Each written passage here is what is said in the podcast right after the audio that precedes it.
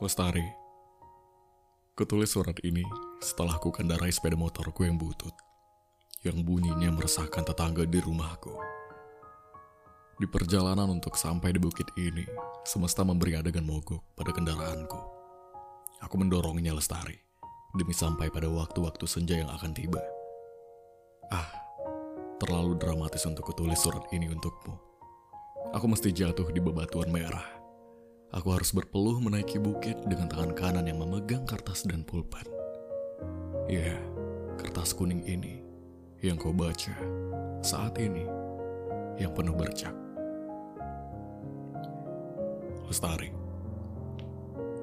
Kutulis surat ini, sebuah permintaan yang tidak akan pernah kau bayangkan, yang akan membuat seluruh isi bumi ini terkejut. Oh ya, kau harus tahu Lestari aku hanya membawa satu kertas. Dan satu-satunya, mungkin tidak akan ada kata yang perlu ku ganti atau ku hapus agar terlihat sedikit puitis, seperti penyair yang bisa menjadikan surat ini lebih premium.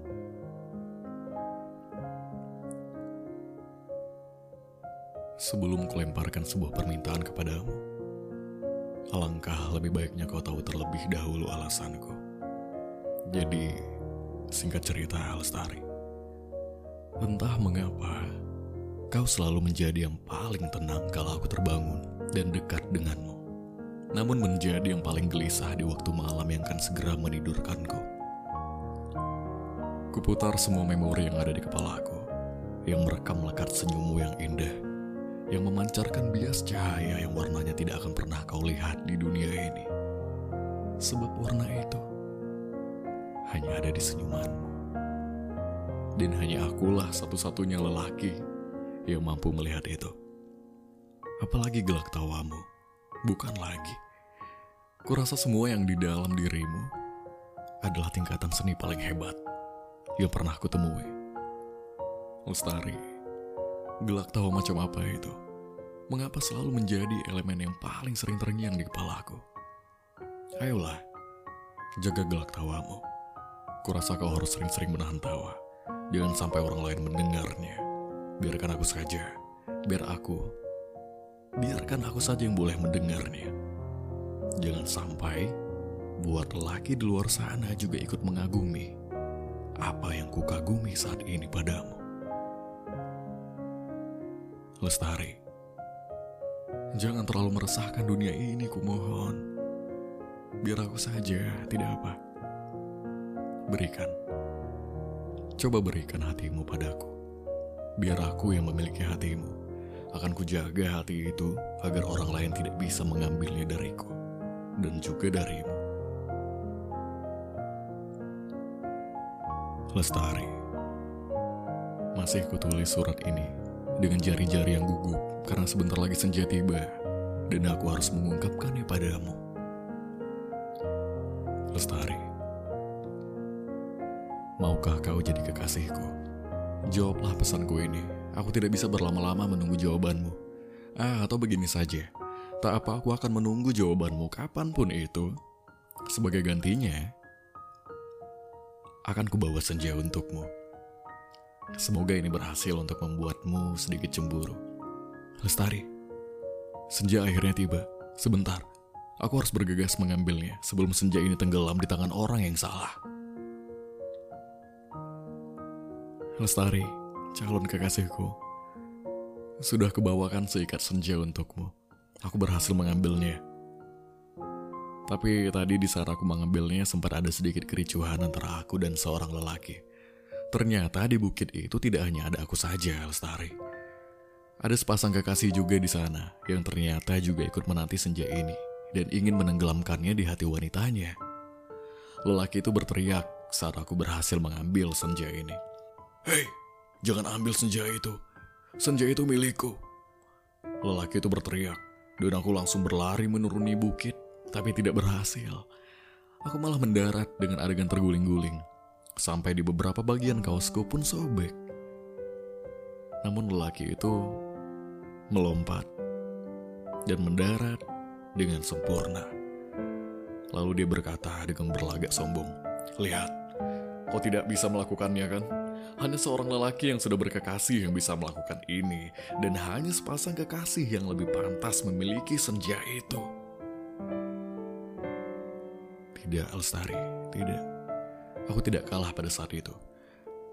Aku melakukan hal gila yang bahkan membuat lelaki dan kekasihnya tercengang melihatnya. Aku melamar senja ini demi cinta dan kerinduan yang nantinya akan termaktub di hati dan hidupku. Jika aku belum juga menemukan kekasih hatiku, maka senja inilah yang akan menjadi kekasihku. Setelah mereka mendengar sumpahku dengan senja, sepasang kekasih itu terdiam dan ketakutan. Lalu lelaki itu segera menggenggam tangan kekasihnya dan mereka kabur dari sana. Karena mereka melihat aku bersumpah dan melamar senja. Aku bergegas menghidupkan motorku yang butut dan menuju arah pulang. Tidak hanya sampai di situ, Lestari. Sesampainya di rumah, seluruh warga yang ada di rumahku terdiam kebingungan. Kau tahu mengapa, Lestari? Karena aku membawa pulang senja. Aku menaruh senja ini di dalam kamarku. Lalu, Aku mendengar di depan halaman rumahku beberapa orang masih berkumpul di sana. Karena bias cahaya senja yang kubawa ini keluar dari jendela kamarku. Lalu aku mengintip mereka dan mendengar salah satu lelaki tua berkata, Siapa pemilik rumah ini? Apa yang telah dilakukannya? Mengapa membawa pulang senja? Bodoh sekali. Oh, Kurasa dia sudah gila karena sedang berusaha mengambil hati seorang perempuan.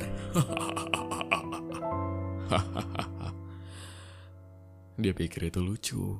Itulah mengapa lelaki tua itu tertawa lestari. Dia pikir aku sudah gila. Tak apalah jika aku dibilang gila. Toh juga di dunia ini hal-hal gila terjadi hanya untuk orang-orang yang sedang bercinta. Bukankah seperti itu lestari? Lalu kemudian sekelompok anak muda juga ikut meramaikan halaman rumahku. Dan mereka menerobos kamarku, berusaha merebut senja ini dariku.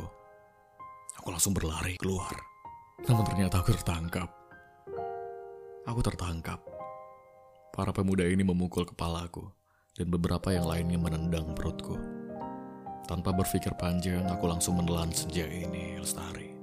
Mataku langsung bercahaya merah keemasan Kupikir pada saat itu aku langsung menjadi manusia super. Ternyata aku salah. Sebab kau belum menerima jawabanku dan belum menjadi kekasihku. Itulah permasalahannya. Mungkin karena itu aku belum menjadi manusia super. Kalau saja kau sudah menerima jawabanku dan kau sudah menjadi kekasihku, mungkin akan kulawan mereka semua. Lalu seketika pandanganku pada saat itu samar-samar. Karena mataku tertutup darah yang mengalir dari retakan kepalaku. Kepalaku pusing karena berisik suara-suara yang meminta agar senja ini diberikan untuk yang berpasangan.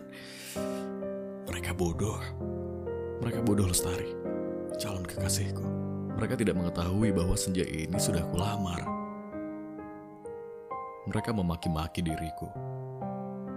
Mereka juga mengeluarkan kata-kata kasar Anjing bangsat, cepat minta senja itu. Kau tidak pantas memilikinya. Tapi aku tetap bertahan dan bersikeras tidak akan memberikan senja ini kepada mereka. Aku menangis, Lestari. Calon kekasihku. Aku menangis menahan rasa sakit itu.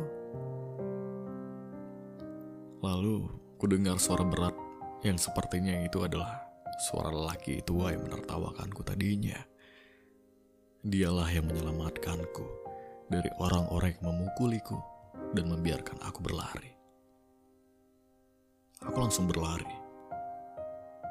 Aku berlari dengan pincang sambil menahan darah yang keluar dari retakan kepalaku. Aku hanya berjalan, lalu berlari, dan melihat ke belakang jalan yang penuh cucuran darahku. Lestari, aku kembali lagi ke sini di sini, dengan deru angin dari langit yang gelap, sunyi karena dunia telah kehilangan senja. Lalu aku melanjutkan menuliskan surat ini untukmu. Di bukit persis aku mengambil dan melamar senja ini yang untuk ku berikan padamu. Calon kekasihku. Untuk sementara waktu, sampai aku menerima surat darimu, mungkin aku akan terus bersembunyi dari dunia yang mau merebut senja ini dari kita. Jadi, Lestari, balaslah surat ini jika kau menerimanya. Temui aku di bukit ini dan jadilah kekasihku. Sebab akan kutenggelamkan senja ini di matamu. Lestari, mungkin aku harus bermalam dengan tidur bersama senja ini. Maafkan aku, maafkan aku. Tapi jika besok kau membalas surat ini, akan kuberikan langsung di hadapanmu. Dan kau tentu boleh memilikinya. Dan sebagai gantinya, izinkan aku memiliki hatimu.